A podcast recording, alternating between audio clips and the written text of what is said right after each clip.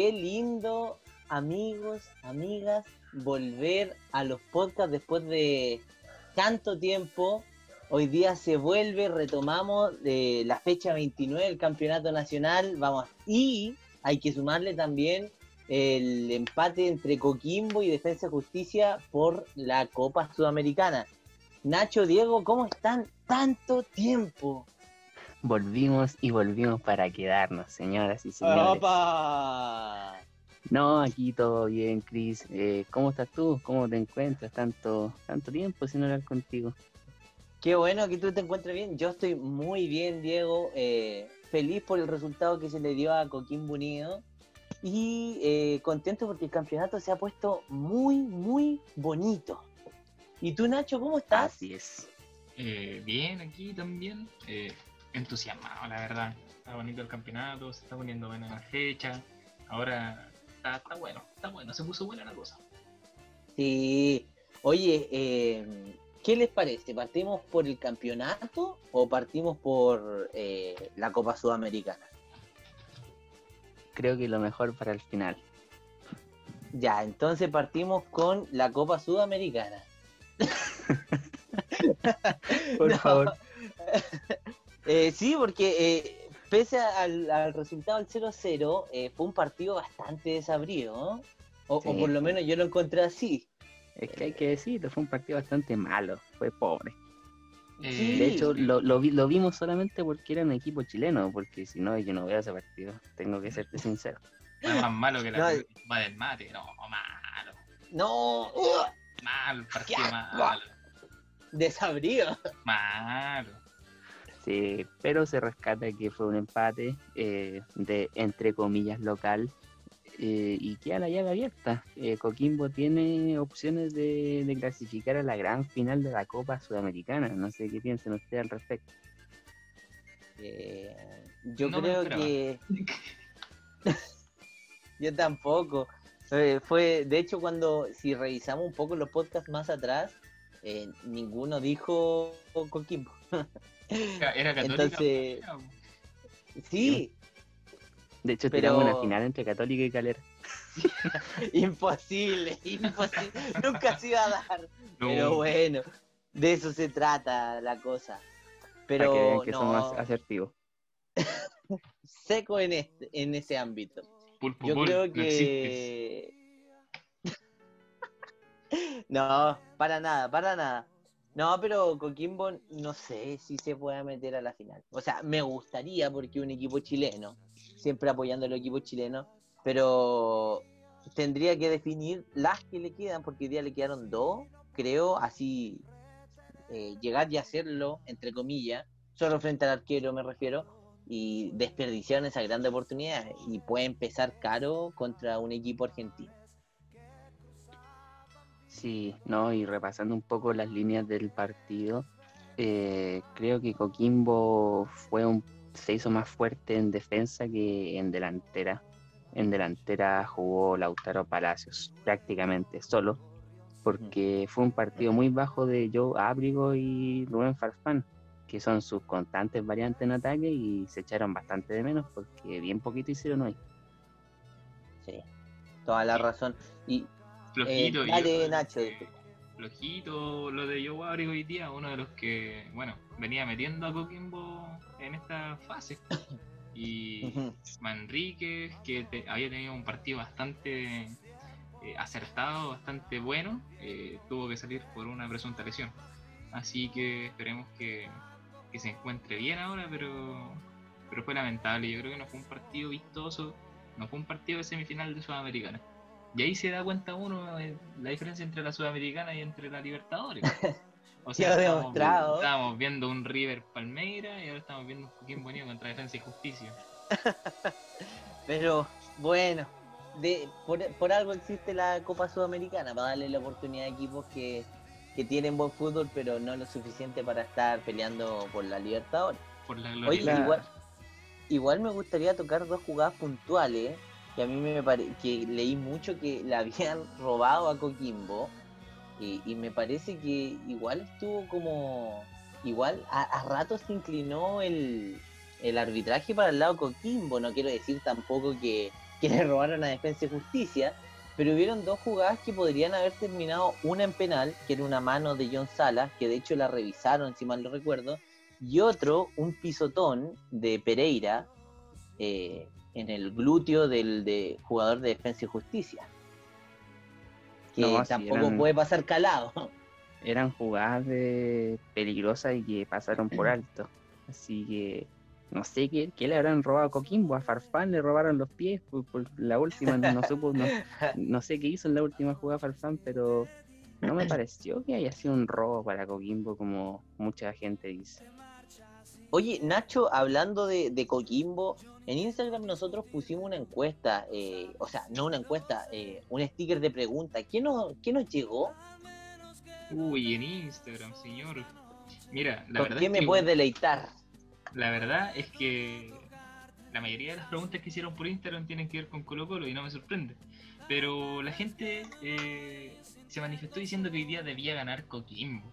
De que hubieron eh, unas jugadas certeras como la de Farfán, que debió haber sido entrado y, y no se finiquitó, como por ejemplo esta.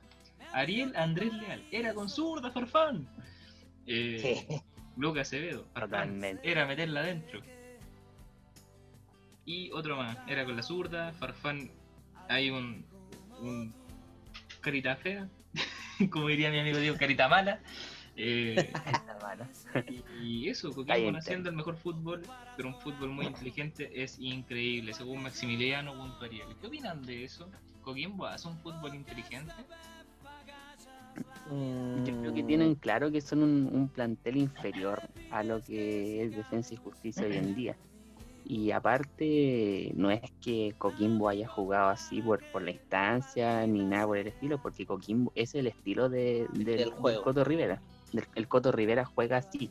Si ven los partidos, si tienen la, la posibilidad de ver un partido Coquimbo en los campeonatos de, ah, locales, van a ver que todos los partidos es lo mismo.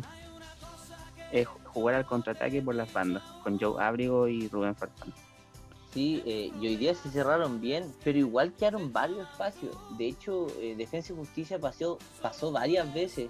Ahora, no supo definir bien Brian Romero en dos ocasiones.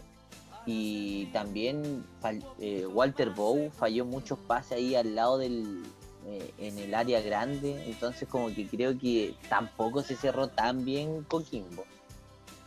Pero dentro de todo hicieron la pega, que era salir con un 0-0, porque si le hacía el gol Defensa y Justicia, las cosas se complicaban por el gol de visita. Así Exactamente. que. Mira, no, igual- dentro de todo bueno. Hay un par de cosas que me causan mucha curiosidad. La primera, por ejemplo, es de Il-Garci que dice, faltó jerarquía. En el segundo tiempo solo aguantaron. Pero claro, es lo que venimos diciendo. Coquimbo no es un equipo que se vaya a parar de igual a igual a, a cualquier equipo. O sea, de hecho, con ningún equipo se paran de igual a igual. Estés jugando con un equipo, en este caso como Defensa y Justicia, digamos, lo internacional, o jugando contra el último. Eh. Eh, bueno, ahora no, pero, pero, Se entiende, para, se para siempre igual. O sea, Coquimbo es un equipo que no juega a pararse igual igual, de tratar de meterte un buen fútbol, de tratar de tener la posesión o de jugar por encima de ti. Coquimbo Sí, es un po- equipo que te aguanta mucho y cuando tiene la oportunidad la aprovecha. Sí, igual eh, tú que tocaste el tema Colo Colo, empataron Colo Colo con Coquimbo. Eh, pero Coquimbo Católica ganó Coquimbo, ¿no? ¿3-1 o 3-0? Eh, creo que 3-1. No recuerdo en este momento. Ahí está su señoría el argumento que tiró mi compadre Nacho. No, Oye, sí fue como por- 3-1, creo. Por mientras, mira, si nos ponemos a revisar las estadísticas del partido, podemos ver que Coquimbo tuvo 3 remates y 0 al arco, mientras que Defensa y Justicia tuvo 8 remates y 4 de ellos fueron al arco.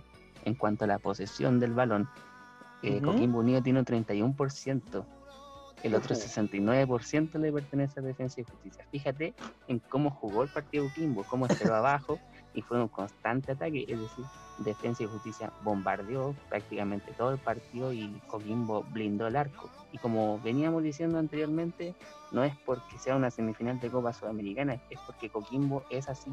Coquimbo, mientras esté el Coto Rivera, siempre va a jugar así.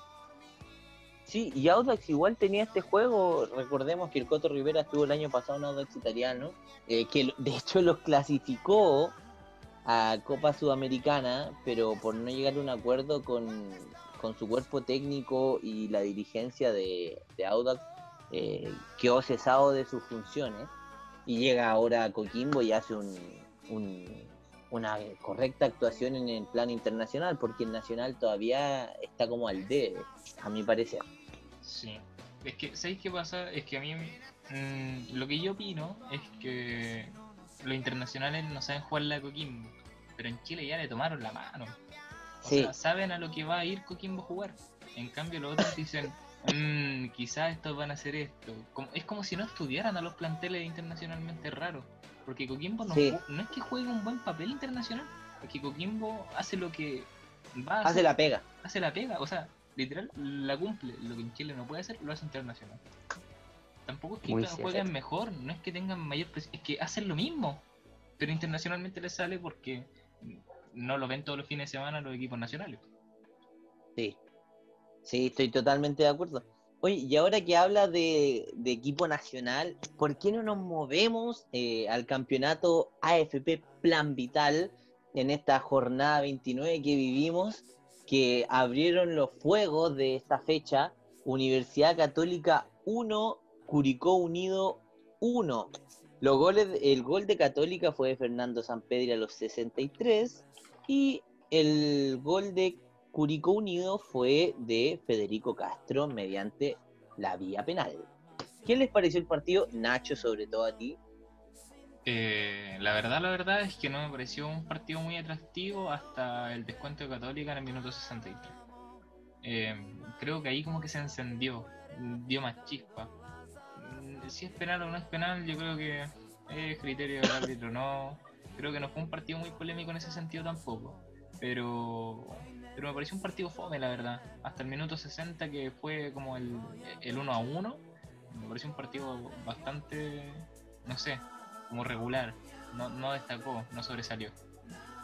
Oye, y sobre lo mismo, ¿qué te parece la camada eh, de los nuevos jugadores de Católica? Lo, por darte un ejemplo, los, los Montes, los Marcelino Núñez, eh, los jugadores que han tenido que sacar la cara eh, durante estas bajas que ha tenido la Católica, que han sido bastantes. Carlos Sí. eh, Salomón, Eh, mira, nueve bajas de Católica yo creo que es mucho pensando en que nosotros siempre hablamos de Católica como un plantel bastante amplio, incluso uno de los más amplios del fútbol chileno. Y es duro, es duro primero porque te, cambia mucho los esquemas, pero creo que Holland a lo largo del campeonato, y es algo que veníamos diciendo hace mucho, eh, ha hecho unos pequeños cambios, lo ha metido 5 o 10 minutos, le da un poco de roce y son cosas que se ven ahora. O sea, los juveniles tienen mucha confianza y se nota mucho. Eh, yo creo que como entra Montes, como entra Marcelino, entran y, se van a jugar un puesto. Es como si quisieran realmente ser titulares. No, no van así como a jugar a los demás, van a hacer su fútbol y eso es algo que se valora mucho. Creo que Católica hoy en día es de una de las instituciones, si no la, la mejor institución en respecto a la cantera. Eh, ha sacado este año, creo que el partido contra. Eh, refrescame la memoria cuando ganaron la fecha pasada eh, Iquique, con gol de. Valencia. con gol de Valencia. Esa fecha jugaron con nueve canteranos dentro del área, o sea, adentro de la cancha. Nueve canteranos. O sea, y, y todos formados en casa, nueve de once. Entonces eso ya encuentro que le, le da un poco distinto al club. Y creo que hay que mirar hacia eso. Nosotros antes igual hablábamos Igual, sobre... Católica hace tiempo viene así, con. Sí, sí, por eso. Nosotros antes, cuando hablábamos sobre selección, cuando hablábamos sobre los clubes chilenos, hablábamos de que había que meter plata en los juveniles, porque los juveniles son los que tienen que hacer la pega en el fútbol chileno. O sea, basta de traer, eh, no sé, paquete argentino o Ujú. argentino y chileno como Brandon Cortés, no sé. eh, basta, basta. Si en Chile hay, hay materia, pero hay que destacarla, hay que sacarla. Igual, hablando de la cantera de Católica, hay que tener en cuenta que cuatro eh, posibles centrales de la selección chilena salieron de Católica. Sierra Alta, eh, Guillermo Maripán, Enzo Rocco, Benjamín Kusevich, y si quieren le podemos subir a- sumar al mismo Gary Medel. Y ahí tenemos cinco eh, futuros y presentes centrales de la selección chilena, lo cual no es menor. si en un tiempo eh, la selección se nutrió con jugadores de Colo Colo, eh, ahora el turno de Católica y me parece estupendo. Sí, yo creo que en Chile, luego de lo que pasó en el 2006, que fue algo espectacular para el fútbol chileno, Colo Colo 2006 fue la patada, eh, quizás sí, puede ser ahora el turno de Católica. Yo creo que se mal usó la plata que se ganó con Arturo Vidal, con Mauricio Isla. Sí. Se mal usó. O sea, no, se invirtió en lo que nos dio. Matamos la gallina a los huevos de oro. Esa es la respuesta. no se aprovechó. Entonces, yo creo que ahora hay que darle el enfoque en los juveniles. Y los juveniles ahora no están haciendo la pega. Sí, bien hecha. Oye, y bajo lo mismo, Diego, yo te quería preguntar. Nosotros, yo creo que los tres criticamos la llegada de, de, de Palermo a Curicunido. Resulta que ahora lleva las últimas dos fechas un triunfo y un empate.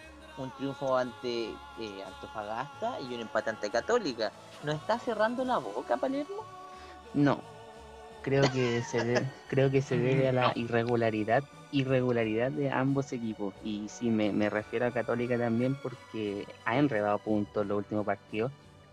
Pero no, no, no va a afectar en nada porque Calera eh, está bastante punto abajo ya eh, entonces no, no, se hace notar eso. En cuanto a Antofagasta, con Tito Tapia, llevan un triunfo, tres empates y tres derrotas eh, desde que asumió el banco. Entonces Curicó ha sabido aprovecharse de las, de las situaciones actuales de ambos equipos. Mm. Entonces, de ahí a cerrar boca, no, no lo creo. Creo que Palermo sigue siendo un técnico irregular y que tiene que, en base al tiempo, a los partidos, ver si, si realmente se ganó el puesto, pero a mí, por lo menos en lo personal, no me parece un técnico capacitado, digamos, todavía para un club como Curicó que venía haciendo un campañón. Sí, claro. Eh, pero esperemos que eh, Curicó se mantenga donde está porque actualmente se encuentra en el puesto quinto con 41 unidades y puede subir al cuarto con posibilidades de, disputar Copa Libertadores, lo que sería fantástico para un club que no es sociedad anónima. Hay que tener en cuenta eso, uno de los pocos clubes que eh, pertenecen a sus hinchas. Y, nada, y ojalá que Católica, yo creo que va directo al tricampeonato. Que Católica eh, gane un tricampeonato, torneo largo, eh, me parece fantástico y muy, muy meritorio, porque estos tres campeonatos lo han ganado casi caminando, sin, sin mucha lucha. Eh, seguimos con la fecha 29, ahora con el partido entre Colo Colo 1, Everton de Viña del Mar 0. El gol de Colo Colo lo anotó Pablo Mouche a los 5 minutos de empezado el partido. ¿Qué les pareció este, este entretenido cotejo, amigos míos? Johnny Herrera, por favor, gana al Colo. Por favor, gana al Colo una oh. vez, Johnny Herrera. Gana el Monumental,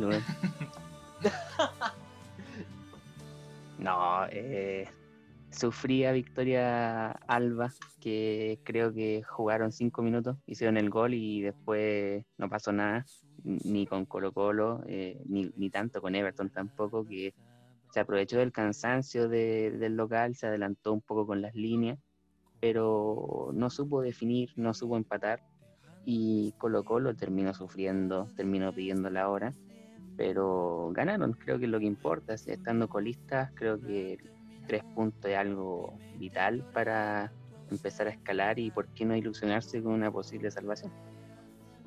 Sí, claro. Oye, igual yo discrepo un poquito con eso que fue en cinco minutos. El primer tiempo Colo Colo, me atrevo a decir que ha sido uno de los mejores primeros tiempos que ha mostrado el conjunto Albo en esta segunda rueda. Lejos, pero lejos, llegaron, eh, generaron un par de ocasiones claras, un supuesto penal con una mano eh, que no, se podía cobrar porque había, eh, si no mal lo recuerdo, un, un offside previo. Pero yo creo que fue la mejor cara que vimos de Colo Colo, teniendo en cuenta el partido que tuvieron con Wander. Un horrible partido es que se vieron las líneas un poco más ordenadas, las pega un poco más, eh, más sociedades más eh, que se entendieran mejor. La entrada de Iván Morales, creo que personalmente me gustó mucho el partido de Iván Morales. Eh, Mm. César Fuente ahí al medio ordenando, fue un perro ahí César Fuente. Y creo que fueron de los puntos altos de- del equipo, como te digo, personalmente César Fuente y Iván Morales me gustaron mucho en este partido. Sí, fue, fueron buen encuentro. Oye, Yo- Nacho, yo te quiero hacer una pregunta y disculpa que te interrumpa. eh, nosotros criticamos mucho a Gabriel Suazo. Hemos sido, le hemos dado bastante duro por su desempeño, pero ahora de lateral pareciese que se olvidó de lo que hacía en el medio campo y mejoró bastante, de sobremanera, de hecho. Eh, Eh, ¿qué, te qué opinión tiene al respecto con ese esa subida de nivel, solo cambiándolo o retrocediéndolo un poco más? ¿Qué me pasa con Gabriel Suazo? Y algo que lo hemos dicho anteriormente en el podcast, no es algo nuevo esta pregunta.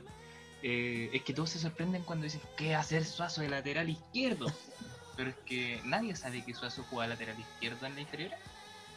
O Eh, nadie sí, sabe digo- que, que Mario Salas lo puso de, de mediocampista, de interno. Nadie sabe. O sea, Quiere también lo ocupó de lateral izquierdo.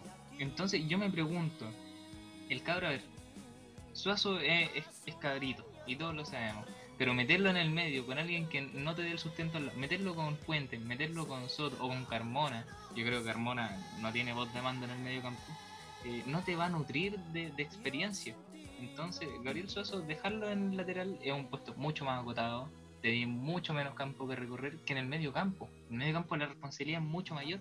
Y necesitáis alguien que tenga recorrido, jerarquía y que tenga un buen físico. Y no es Suazo, o Proboste. Oye, pero No, tú pero siendo. Quintero, o ustedes siendo Quintero, ¿repetirían a Gabriel Suazo mañana contra, o sea, hoy día contra Universidad de Concepción y el domingo contra Universidad de Chile? ¿O se la jugarían por Béjar, o de la Fuente, o Campo? Eh, ¿Qué harían ustedes si Mm. fuesen eh, Gustavo Quintero? Mira, yo siendo Quinteros y con lo, bueno, poco o muy experimental, porque Quinteros no tiene un punto medio, eh, yo la verdad es que buscaría centralizar un poquito más a César Fuente y buscaría darle más subida a Béjar. Siento que Béjar en este momento puede aportar mucho más la ofensiva que Gabriel Suazo. Yo iba a opinar exactamente lo mismo. Bejar, por más que se considere lateral, no lo es. O sea, tiene buen ataque, tiene un par de, de habilidades por ahí, sus cambios de frente que le Tiene salen uno de, uno de cada 30 cambios de frente le salen, pero le salen. Eh, pero defendiendo Brian Bejar eh, es nulo. Eh, no, no, según yo no sirve. Y Gabriel. Suazo tiene, tiene eso de, de repente tirarse al piso, reventarla a cualquier parte. Son recursos limitados, pero es algo que Bejar no hace cuando juega lateral izquierdo. Bejar es un pasadizo. Entonces, si me preguntan a mí, yo repito a Gabriel Suazo de lateral. No, y súmale que tampoco tiene muy buena salida eh, Brian Bejar. Eh, hay que recordar el partido con Antofagasta, que Quintero le gritaba cada rato cómo no va a poder dar un pase bueno. Eh, si mal lo recuerdo, falló en la mitad de la salida, en la mitad de los pases que tenía que dar, y por eso entra Campos por izquierda y se queda Jason Rojas por derecha. Entonces, como que Bejar yo creo que cada vez más va perdiendo puntos para ser lateral izquierdo Colo Colo. Y no me parece nada raro que Gabriel Suazo aparezca ahora como el gran lateral de Colo Colo. El Salvador. sí, siguiendo con el, el mismo análisis del partido, ¿qué pasó, Juan Cueva? ¿Qué pasó? ¿Se lo habrá comido en medio campo? No sé, pero apareció poco. Estuvo muy bien tomado, yo creo. Más que, no sé si mal jugador, porque ha demostrado en varios No. partidos goles, asistencias, calidad. Yo creo que solamente estuvo muy bien marcado por Colo Colo. que igual no era fácil porque lo que hace Juan Cueva es interesante porque Juan Cueva retrocede bastante a buscar la pelota y después empieza, a iniciar paredes hasta llegar al área rival. Él es el circuito entero de Everton y contra Colo Colo no se notó tanto, de hecho intentó a veces cambiarse de banda, no sé si lo habrá hecho eh, eran indicaciones o eran, le nació a él, pero como que nunca pudo encontrar un pasadizo. En los últimos minutos tiró como dos centros, que creo que fue como lo, lo que más pudo hacer en ataque, si mal lo recuerdo, pero me faltó un poquito más de Juan Ezequiel Cuevas. Sí. Tuvo muy poquito, pero como dije anteriormente, tuvo una Menéndez, otra al final del partido, recuerdo que cabeció Echeverría y no me acuerdo, creo que fue el mismo Menéndez que no logró meter la pata. Tuvo mala suerte y a la vez mala definición. Sí, sí. Pero de eso se trata el fútbol y Colo Colo necesitaba los tres puntos y lo ganó. Con esto Colo Colo queda en el puesto decimoséptimo con 28 unidades y por diferencia de gol queda abajo Iquique. Mientras que Everton queda en el décimo puesto con 36 unidades a 3 puntos de meterse en Copa Sudamericana. Lo cual no es malo para una irregular campaña del conjunto ruletero. Adhiero. Seguimos con el siguiente partido que es. Eh, no, viajamos a Calera, de hecho, al estadio Nicolás Chaguán Nazar, donde Universidad Concepción le gana 2 a 1 a Unión La Calera. Los goles del visitante fueron de Andrés Robles a los 6 minutos, luego Cecilio Waterman a los 68 y descontaría Jason Vargas a los 84. Sensaciones del partido, muchachos, o de los del último resultado Calera también puede ser. Como lo celebró Católica. no, sí. Totalmente. Desnudos. Sí, porque con esto se alejan. De Calera se quedan 48 puntos, mientras que Católica tiene 56. O sea, es una vasta diferencia de puntos. Y así que. Ay, ay, ay, Calera, ¿qué, qué hiciste, Calera? Escucha, Cris. Mira, igual hay que tener en consideración que Calera tiene un partido menos que Católica. O sea, esos 48 podrían ser tres puntitos 51. más. Claro. Entonces, igual. Y falta que jueguen entre ellos. Claro, no sé si tan lejos está. Yo creo que ahora si lo vemos como tal, sí se ve. O sea, estamos viendo 8 puntos de diferencia. Pero como dice el Chris, falta que jueguen entre ellos, falta que juegue Calera su partido pendiente. Entonces, todo puede pasar. Claro, no sé si decir ya hacerle la Copa Católica, si ya está listo. No, no tampoco es así la cosa. Eh, me preocupa la verdad un poco porque siento que Calera tiene un plantel eh, que puede dar muchas sorpresas, pero lamentablemente últimamente no se le está dando el como los resultados. O sea, después de lo que pasó con en la Sudamericana, como que Calera ha tenido un declive bastante, o más que un declive, una irregularidad tremenda. Adhiero completamente como, como hincha de, de Calera, por decirlo así, eh, que bajó bastante el nivel Calera. Mira, los últimos partidos, que perdió con Huachipato y con Ude Conce, eh, yo creo que se debe a la baja que, eh, que se tuvo con Cristian Vilche y Santiago García. Tuvo que inventar una defensa hoy día contra, o sea, hoy día, perdón, esta fecha contra Universidad de Concepción, Boivoda, puso a Matías Lava, que pegó un patadón a los seis minutos a Waterman y que de hecho de ahí nace, de ahí nace el gol de una. Porque ni siquiera fue a la pelota, chiquillo, fue al pie, a botarlo. Eh, un jugador rústico y Navarrete.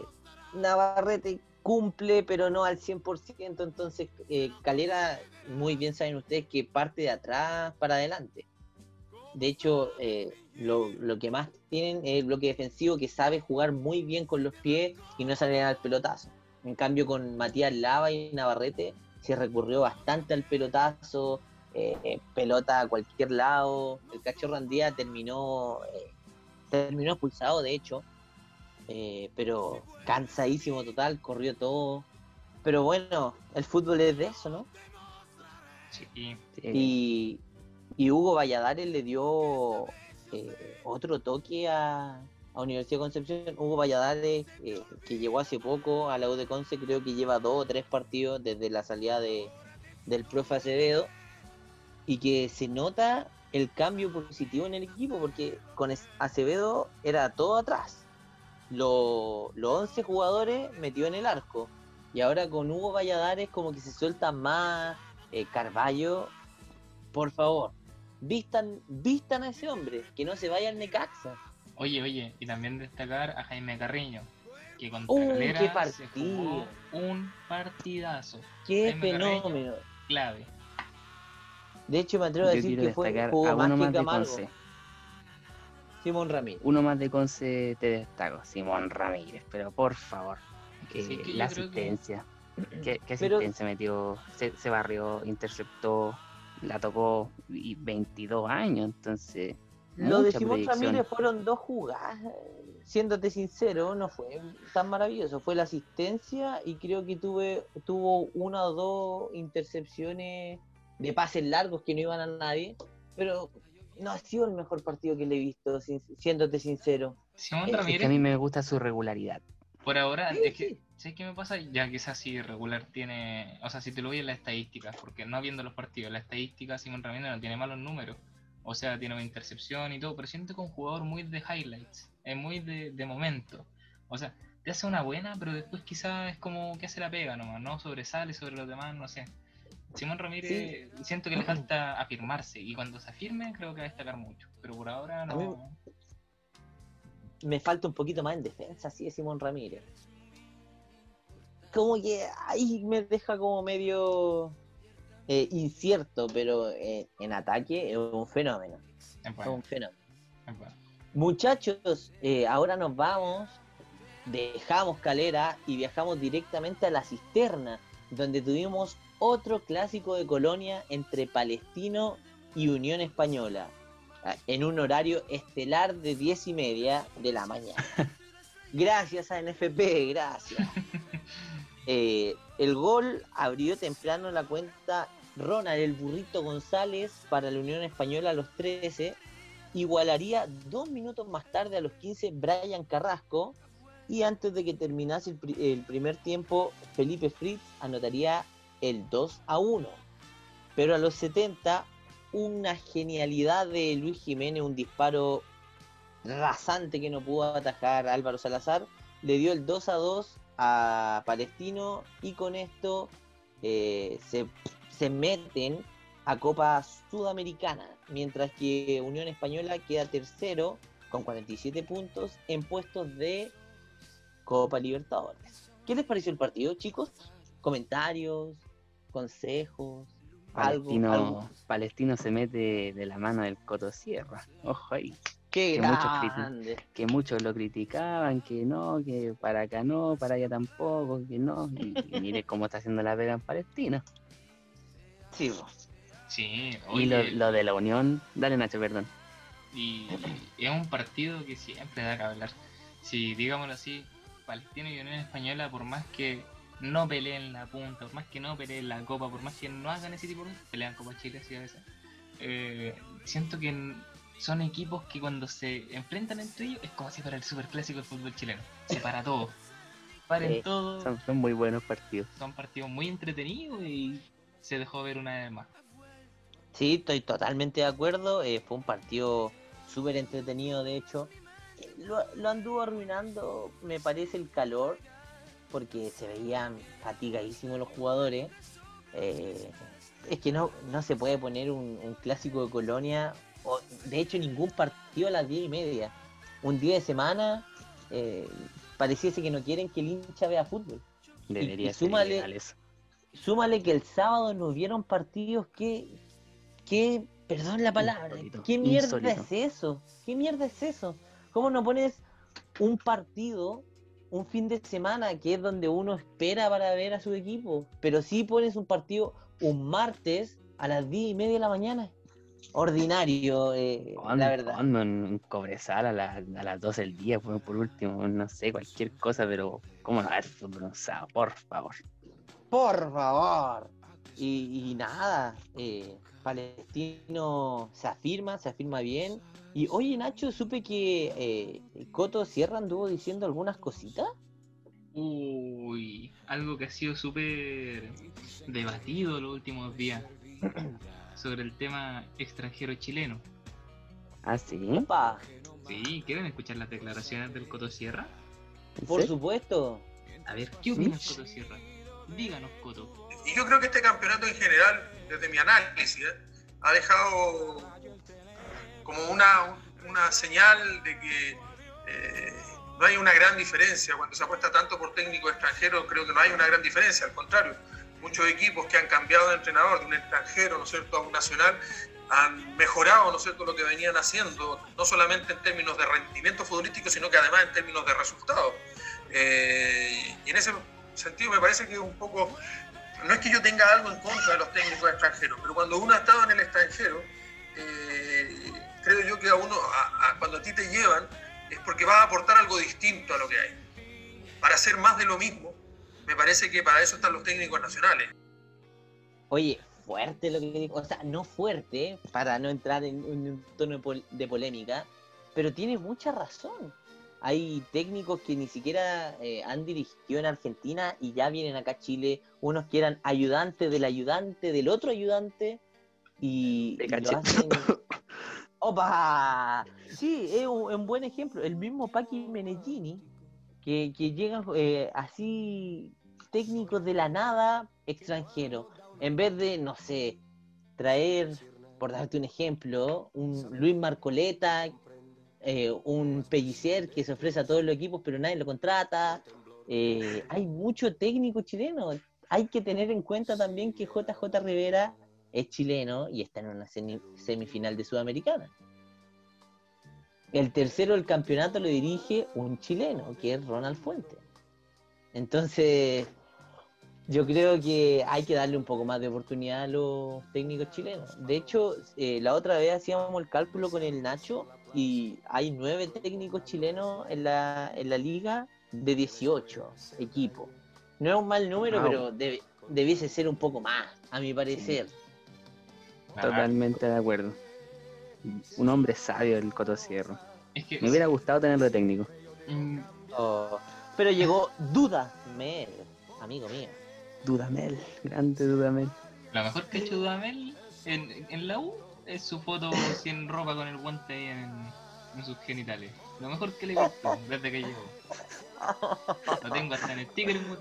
Oye, eh, sí, yo, yo opino lo mismo, o sea, basta, como decíamos, basta, tratemos de dar más énfasis al producto nacional. Ahora, no vamos a irnos al producto nacional hablando de Olmo y Caputo yendo a Bélgica a hacer cursos tontos. Hablemos de.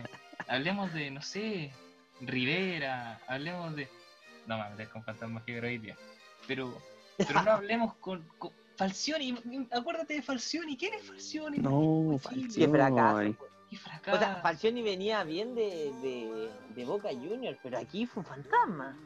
No, fue horrible. Y, y bueno, ese y tanto más, Palermo, eh, ese y tanto más que han llegado a Chile que, que dejan muchas dudas y al final, ¿qué hacen? O les va bien en Chile y se van a México, o les va mal y se devuelven a Argentina a buscar algún club boliviano, buscar algún pero en Argentina ni siquiera debutan. Sí, o sea, toda la razón. En esta le doy la mano a, Coto Sierra. Oigan muchachos, seguimos con, con, los partidos y otro empate más, de hecho. Eh, viajamos a Antofagasta y nos encontramos con el partido de Club Deporte Antofagasta 2, La Serena 2. Los goles eh, fueron, abrió la cuenta Carlos Muñoz a los 10 minutos, eh, lo empataría Humberto Suazo, ojo Chupete Suazo, no te preocupes por mí, a los 15 minutos. Luego Carlos Muñoz repetiría, ahora a los 74, para poner 2 a 1 la cosa. Y Jaime el Pajarito Valdés, que había entrado eh, a los 63, eh, anota el 2 a 2 mediante la vía penal a los 90 más 4. Bonito partido, eh, lo disfruté bastante. Eh, era para estar ahí con un picoteo y una cervecita viéndolo. Y una Pilsen del Sur, porque, una Pilsen del Sur, porque parece que jugó el Colo. puro goles calvo este, en este partido. Sí, puro gol algo. Igual eh, Antofagasta cómo se cómo cayó, cómo cayó. Con Tuto Tapia. Y Almandos también, sí. De hecho, mira, por darte eh, unos números, de los últimos cinco partidos de Antofagasta, eh, suman dos victorias, o sea, perdón, dos derrotas, dos empates y una victoria. Así que eso habla bastante mal de lo que ha hecho eh, Tito Tapio. Sí, oye, yo la verdad es que creo que mofamos al Nacho González. Bueno, si nadie sabe de lo que estamos hablando, le hicimos una entrevista al Nacho González. La pueden escuchar vía Spotify, YouTube. Vayan a escucharla y van a saber. ¿Hablamos sobre la selección? Opa, sí. ¿Hablamos sobre Colo Colo? Hablamos. También. Y de rueda. ¡Uy, madre mía! Así que, señores, si Ay, no, lo han escuchado, si no lo han escuchado, vayan a escuchar la entrevista con Nacho González, el lado H. Oye, y posterior a esa entrevista, lamentablemente eh, empezó a hacer banca de Fernando Hurtado. Pero bueno, así es el fútbol. Y, Y de yo- vueltas. y vuelta, sí. Eh, pero nada, eh, creo que el partido merecía el triunfo Antofagasta. Pero bueno, un penal a los 90 más 4, un claro penal, una mano clarísima, luego de un remate de Leighton que terminó en esto. Les comento cómo queda la tabla con estos dos equipos. A Antofagasta ver, a ver. queda cuarto con 41 en puestos de Copa Libertadores. Sería el Chile 4. Mientras que La Serena queda decimocuarto con 34 puntos. Está, a mi parecer, si es que no se llegan a caer, si no tienen tres derrotas consecutivas, estarían zafando ya de, de irse al descenso. Así que buena gestión de, del Chueco Ponce, que de lo ulti- los últimos cinco partidos lleva dos victorias y tres empates. Y desde que está en, en Serena, un invicto tremendo. E histórico para el club, si mal no recuerdo. Así que buen partido tuvimos. Ahora nos movemos a la quinta región, en donde Santiago Wander derrotó por 1 a 0 a Cobresal. El solitario gol sería de quién más, el goleador de Santiago Wander, Enzo Gutiérrez, mediante vía penal. ¿Qué les pareció el partido, chicos? Eh, se desinfla Cobresal. Eh, Sí. Muy, muy, muy pavo los defensas, muy, no sé, desconcentrado, no, no sé Inocente qué- puede ser. Claro, inocente.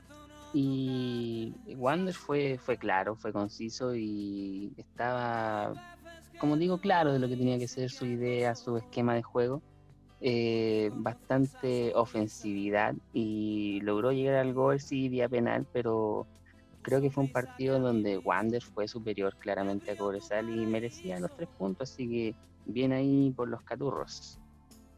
Sí, tremendo partido. Oye, Nacho, ¿qué te pareció el partido? Eh, la verdad es que fue un partido regular. no me pareció uno de los mejores partidos que, que le he visto, ni a Santiago Wanderers, que no sé si se acuerdan que yo siempre decía que Wanderers mostraba a veces un muy buen fútbol, pero como que no le alcanzaba para ganar. En esta ocasión ahora está ganando, a veces está sumando puntitos, aunque de repente se le unas calles más o menos, pero bueno, gana. En este momento está ganando. Santiago Y Wanderers eso es lo que importa. Sí. Eh, Santiago Wanderers en este momento igual se está ubicando bien, se está metiendo en Sudamericana y ya no sé. Eso mismo te iba a preguntar que cómo queda Wanders. Wanderers ahora queda octavo en el último cupo internacional que vendría quedando. ¡Opa! 39 puntitos, igualando a la Universidad de Chile. Uf, El problema, dos partidos más que la Universidad de Chile tiene jugado. Ah, Mira. ahí está, la traba. Oye, eh, hablando de, de Santiago Wander, destacar al que a mí me parece uno de los defensas más prometedores del fútbol chileno, Daniel González. Qué clase que tiene, qué calidad. Pareciese que lleva jugando 20 años en primera. eh, tiene un balonazo tremendo, eh, una, una visión del campo de juego y del rival extraordinario. Ojalá no mufarlo porque qué rabia mufarlo, pero tiene un nivel tremendo y con Alarcón se han entendido de manera fantástica, de hecho. Una de las mejores duplas que del segundo semestre se podría decir, eh, Alarcón y Daniel González, a mi parecer. estoy muy de acuerdo contigo, compañero Chris. Tremenda defensa y tienen abajo los caturros. Sí. Oye, eh, les leo dónde queda cada equipo. Como bien lo dijo Nacho, Wander queda octavo con 39 puntos, metiéndose a Sudamericana. Y Cobresal empieza también a ver el fantasma de la segunda división, o primera B, como quieran decirle. Que queda- Ghostbusters. queda décimo quinto con 33 puntos. Eh, Colo Colo y Quique que lo sigue con 28, Colo Colo con 28 y Coquimbo con 26. Se mete también ahí en el, en el grupo de, de la muerte, del descenso directo. Así que veamos qué, qué irá a pasar más adelante. Seguimos con, con esta reedición del campeonato y nos vamos al que a mi parecer, y a ustedes también creo chiquillos, al ganador de la fecha que sin duda alguna fue Audax Italiano. Por eso tenemos un poquito de música italiana sonando, Eros Ramazzotti por eh, Laura Pausini de todo, porque Audax Italiano ¿Qué es Ganó. esto? La radio imagina. Oh, sí. Pero es que bueno, la música italiana es así, y a nosotros teníamos que poner algo con respecto, teníamos que poner algo con respecto a Italia, porque Audax ganó y empieza ya a soltarse la corbatita, eh, ya no se tienen que ir presentando en primera vez, porque con este triunfo 2-0, eh, te doy al tiro en qué puesto quedan. Quedan eh, décimo primero, en el puesto 11, eh, con 36 puntos a nada sudamericana. Y hace dos, tres fechas, estaban, eh, lo decían como descendido, hablaban de Audax como un equipo descendido. Entonces, me parece que este triunfo, 2 por 0 a Huachipato, es el partido de la fecha, el triunfo de la fecha. Yo tengo la respuesta por qué Audax Italiano está escalando tanto. ¿Por qué, amigo? Como diría mi buen amigo personal Gustavo Cerati, le hacían falta vitaminas, pues hijo. ¡Oba! Hay buena Vitamina. Sí, eh, quitamina le dicen por ahí. Parece que anduvo quitando alguna mujer a alguien, no sé. No me meten en esos temas. ¿Ah? ¿Acaso Erizo? No. Ay, ay, ay. Volviendo a lo Mauriciano, te mandamos un saludo. Un abrazo, hijo. Oye, cuatro partidos ya dirigidos de vitamina, dos empates, dos victorias. Sin duda alguna levanta a este Audax italiano que Lo revivió. está encontrando el rumbo. Sí, eh, que estaba muy perdido ahí con el Paqui Meneghini, que creo que no es un mal técnico, pero simplemente no se le daban las cosas, no, no, no, no sé qué le pasó, no se le dio. Y Vitamina Sánchez está sacando los puntos, está sacando la pega adelante con individualidades ahí como lo son Joaquín Montesino, Gonzalo El Álvarez, Álvarez. Dios mío, qué hombre. dos jugadores que venían de la B y son personalmente encuentro yo las figuras de Audax, las figuras. Sí. Son los que más juegan, de hecho. Juegan Cuando se un juntan, kilo. Cuando se juntan son letales. Pareciese que se que conocen mucho. Sí, mucho. Y Montesino, qué genio. ¿eh? Eh, te habilita, le pega de afuera, entra, gana en velocidad. Yo creo que si no hubiese llegado, si no hubiesen llegado estos dos jugadores a Audax, veo bastante más complicado al equipo. Como que llegaron Estoy y de acuerdo. descomprimieron, eh, le dieron un toquecito más de calidad al equipo y, y nada, respondieron bien. Con respecto a Huachipato, se agrandó contra Calera en el sur y, y, y ahora contra Audax fue un partido paupérrimo. Fue Creo muy que, Guachipato. creo que no llegaron. Tiro a puerta concreto no tienen. Mira, te leo los tiros a puerta. Tiros totales, Audax 17, Huachipato 7. Y tiros a puerta, Audax 8, Huachipato 0. Nada que ver con lo que mostró contra Calera, que parecía. De hecho, Claudio Palma dijo que parecía San Paoli, el, el técnico nuevo de, Uf, de Huachipato, Juan José Lubera, yo me empecé a asustar, dije, empezó eh, otro nombre a la selección, por ser parecido a, a Marcelo Bielsa y San Paoli, pero no, se quedó, se quedó totalmente. ay, ay. Pero no, bien Audax. eh, los goles ahí de, como tú decías, de Gringo Álvarez y Nicolás Orellana, que hace rato no los veía anotar un gol al Nico Orellana. Y bien 17 Audax. segundos y anota. Entra al cambio, 17 segundos, gol. Tremendo, Nico Orellana. Veamos cómo sigue Audax. ¿Por qué no ilusionarse con lo apretado que está la tabla? ¿Por qué no clasificar a Copa Sudamericana? Sí. Oye, y hablando de tablas, qué bueno que tocaste el tema. Huachipato queda noveno con 37 puntos. También está ahí en la pelea por un cupo en la Sudamericana y también por Libertadores. Recordemos que Antofagasta con 41 puntos es el cuarto clasificado a Libertadores, así que ahí puede estar la pelea bonita. Y Audax, como lo dijimos, queda en el puesto 11 con 36 unidades. Están a la vuelta de la esquina las competencias internacionales. Y ya para ir para ir ya cerrando la fecha del, del claro del campeonato de FP Plan Vital, tenemos un partido que le importaba sinceramente una enormidad a Colo Colo y Universidad de Chile. Yo creo que los planteles completos, los de abajo y la Garra Blanca, estaban viendo el partido de las 10 de la mañana el día de hoy. Ya que O'Higgins empató 2-2 con Iquique con goles de Marcelo Larrondo a los 25 y a los 65, mientras que para Iquique anotaría Hansalina a los 45 más 2 con un penal, a mi gusto no era penal, pero bueno, no soy quien, no soy árbitro, no tengo ese esa clase de estudios por decir así. Y también de penal. todos de acuerdo. Sí, ¿viste? No estoy loco, no estoy tan loco. Y de penal a los 90 más 2, Hans Salina. O sea, se lo atajaron, creo, y después le quedó el rebote y ya no. Así es. No sé, un partido polémico.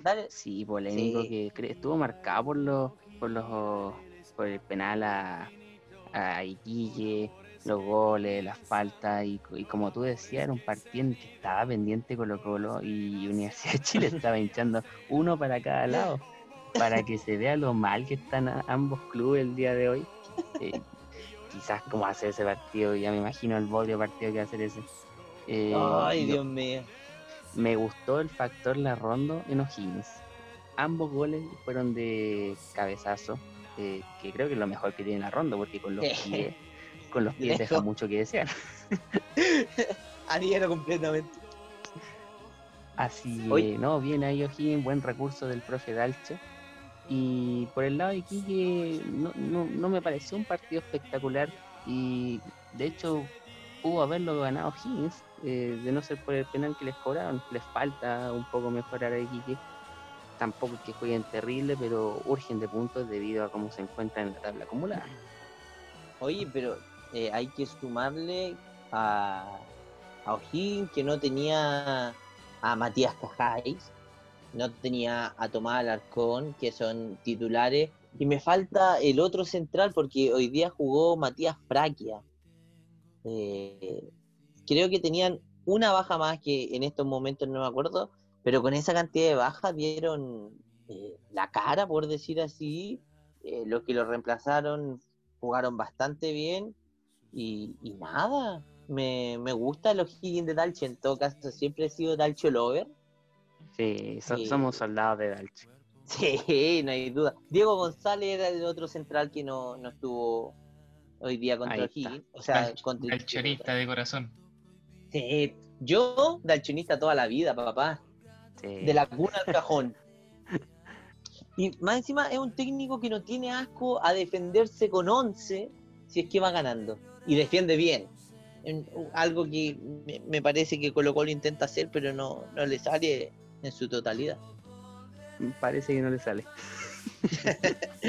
Oigan, muchachos, eh, con este resultado, Iquique eh, zafó, entre comillas, eh, de la promoción por el descenso, ya que queda en el puesto 16 con 28 puntos, misma cantidad que Colo Colo, Mientras que O'Higgins quedó en el puesto 12 con 36 puntos, también a 3 puntos de meterse a Copa Sudamericana, pero tampoco veo tan lejos la posibilidad de, volver a pelear el descenso.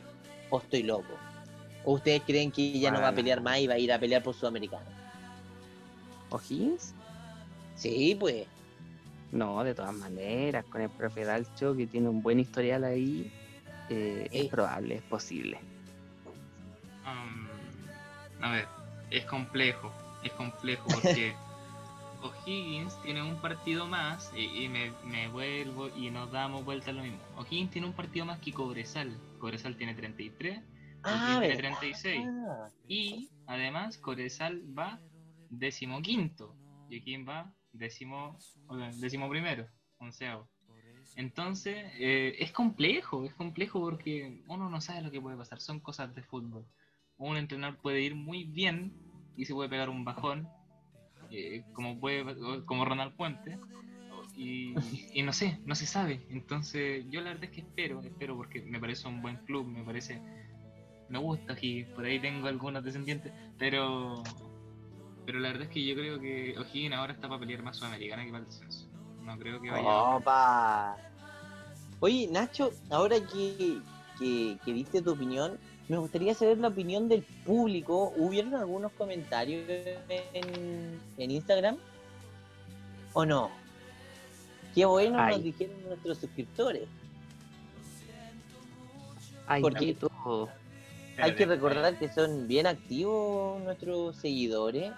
Siempre nos responden, siempre dejan un mensaje, aunque sea un saludito. Así que interesante. Sí, Me mira, gustaría aquí- saber mucho. Por aquí, D-Anexi dijo robo a O'Higgins. Por lo demás, todo bien. Robo Higgins. mm, Sí, sí, sí.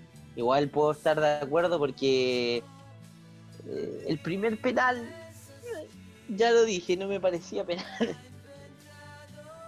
¿Qué más tenemos por ahí? La verdad es que de Higgins no mucho, pero dice por aquí Benjamin bajo Garate. O Garate. Poco se habla de que están muy peleadas las plazas por Copa Internacionales.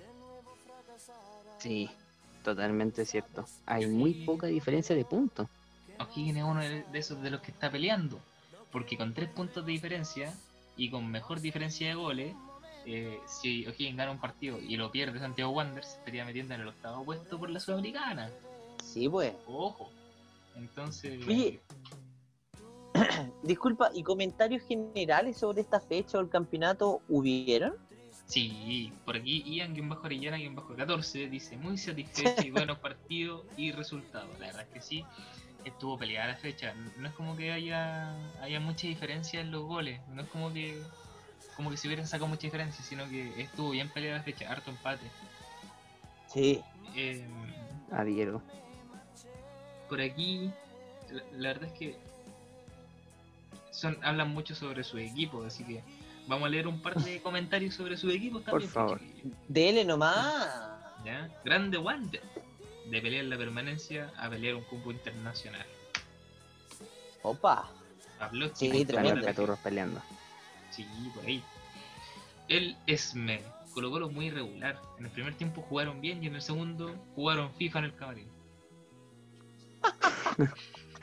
Notable. Sí, sí. Totalmente de acuerdo con el. ¿Con quién fue? El Esme. El Esme. Totalmente de acuerdo. Sí. Eh, ver, ¿Qué más tenemos por ahí? Ariel Punto Sangüesa. La 1 jugó. Así que aprovecho de darle la felicitación a Ñublense por el ascenso. Oye, sí. Bien ahí, Tremendo. Ñublense. Tremendo parece- saludo. Me parece un buen comentario. Sí, destacado. Alexander, M. Alexander 16. La Serena está teniendo un gran juego. Colo Colo apretando al final para ganar. Y a la U le tengo fe. Mira, ¿De qué equipo es este muchacho? no sé. eh, ¿De qué equipo sos, Alexander? me parece muy parecido a un amigo que tengo por ahí. Un saludo a San Fernando. eh, pero, pero está complejo. La Serena, Colo Colo y la U. Un Buyalbo y a la Serena. Así que me parece perfecto. Ay, ay, ay, qué bueno. Oye, ¿hay más comentarios? el mismo M. Alexander, más abajo, nos había puesto lo siguiente. Había puesto, me gustó ver al Chupete siendo un gran aporte en La Serena, sacándolo de la zona de descenso. Sigue Sí, siendo un crack. Buenazo. Totalmente de acuerdo. Sí. Sí. Ocho goles lleva ya Chupete, ¿no? Creo que siete, amigo. Siete, ocho goles, pero 7 y 3 Chupete con asistencias. esa edad. Increíble. Qué, Sí. qué placer ver jugar a Chupete. Hey, un deleite, cómo pica, cómo se mueve por todos lados. Ah, para la edad que tiene, sorprendente, corre más que Nico Blandi. Fijo. acertijo. Y no es chiste. Pero ojo, Blan- Blandi va a romperla, tranquila. Todavía quedan fechas. Bueno, Papi, todavía quedan fechas, respeta el flow. bien, y yo creo que ya para cerrar, me dejó con algo de ilusión mi cacique. Hace tiempo Uy, Colo Colo no, misma. hace tiempo Colo Colo no jugaba como lo hizo el primer tiempo. Oliver, Oliver, espérate, Oliver Rodríguez 15. Bien Sí. ahí, Oliver. Saludos para Oliver. Eh, sí, de acuerdo. Oye, no sé de qué equipo será César Aranda 55, pero comenta. Me gustó su comentario.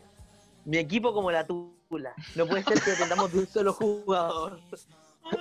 Realmente me gustaría saber de qué equipo Mira. es, César Aranda. Mira, Eh. César Aranda soy yo después del partido de Católica contra Vélez Sarsfield. Totalmente. Increíble. Un abrazo, César. Qué Con grande. ese comentario cerramos la tanda ya, notable. Sí. Oye, no. Eh, Por aquí nos hicimos más largo. grande Ah, chupete suizo. disculpa. Grande chupete suizo. Nos vamos con ese comentario también. Oye, qué buen chiste. Chúpete suizo. Oye, ya. Oye, eh, a, lo, a los y las oyentes, eh, aclarar que hicimos este podcast un poco más largo debido a que no aparecíamos hace mucho tiempo. eh, teníamos problemas con ponernos de acuerdo para grabar porque estamos todos, unos con las pegas, otros con la polola, pololo, etcétera, etcétera. Unos funa, unos funados. Pero bueno, eso no es. Yo, yo andaba, yo andaba en Cachagua. No, si Ok. mi amigo saben cómo soy, mi amigo saben Oh, cómo soy. ¿Vos soy el insulsa? Yo soy Ya, la Easy. Renki. Reineque. ah, perdón, Reineque. Perdóname, pues hombre. Bueno, muchachos. fue- Saben que fue muy agradable este podcast con ustedes. Volvimos después de mucho tiempo y ojalá que sigamos. Tenemos super clásico y hay que venir a destrozar ese partido. Especial super clásico. todas formas. Me la juego 0-0. 0-0. No, gana Colo 0-0. Colo 1-0. 1-0 en 90. Autogol de, de alguien de la U. Me la juego. De Casanova. Gana la el, U. Gana el la U. Beckenbauer chileno. Gol de Brandon Cortés que quería ser Colo Colino. Tremendo. Pues muchachos y a todos los oyentes, eh, nos despedimos. Eh, cuídense que la cosa del COVID de nuevo se puso bastante brava. No se lo tomen a la ligera, cuiden, cuiden a sus familiares, a todos. No vayan a Cachagua. No vayan a Cachagua, por favor. Tampoco a la Serena ni Coquimbo, que está asqueroso. Y, y nada, tampoco a los matrimonios. ¿Cómo hacer un matrimonio en pandemia? Invitar a 60 personas. ¿Qué es eso, Dios mío? ¿Qué te pasa? Estamos Eso por no- cómo, cómo te casáis en el siglo XXI. Eso ya no se ocupa. Ya no se ocupa. Es muy, ¿Qué es muy. Separación de bien y se acabó. Algo corto. Pero no, muchachos, eh, un gusto haber grabado con ustedes. Cuídense también, cuiden a su familia, no salgan tanto. Eh, y nada, nos estamos viendo en, en un par de días más, tres, cuatro días más. Y Sí, así es. un agrado haber grabado con ustedes después de tanto tiempo. También avisar que pronto vamos a tener otra entrevista en el lado H. No sabemos si va a estar Diego con nosotros, porque qué hombre más ocupado. Pero bueno, ahí vamos a estar con nuevas cositas, nuevos proyectos y muchas gracias por escucharnos, por darse este tiempo si llegaste aquí al final. Y, y si no llega al final, también agradecerte por haber escuchado los primeros 10 segundos del podcast, lo que sea. Así que... Por haberle puesto play. por sí, y like en YouTube, así que se agradece. Gracias totales. ¿Algo más que decir, muchachos? Eh, no, no mucho. Saludo a mi amigo personal Pancho Correa. Que está en un momento difícil, pero vamos adelante. ¿Te lo, ¿te lo comiste? Yo y tu amigo sabemos cómo eres Pancho, no te preocupes. Notable.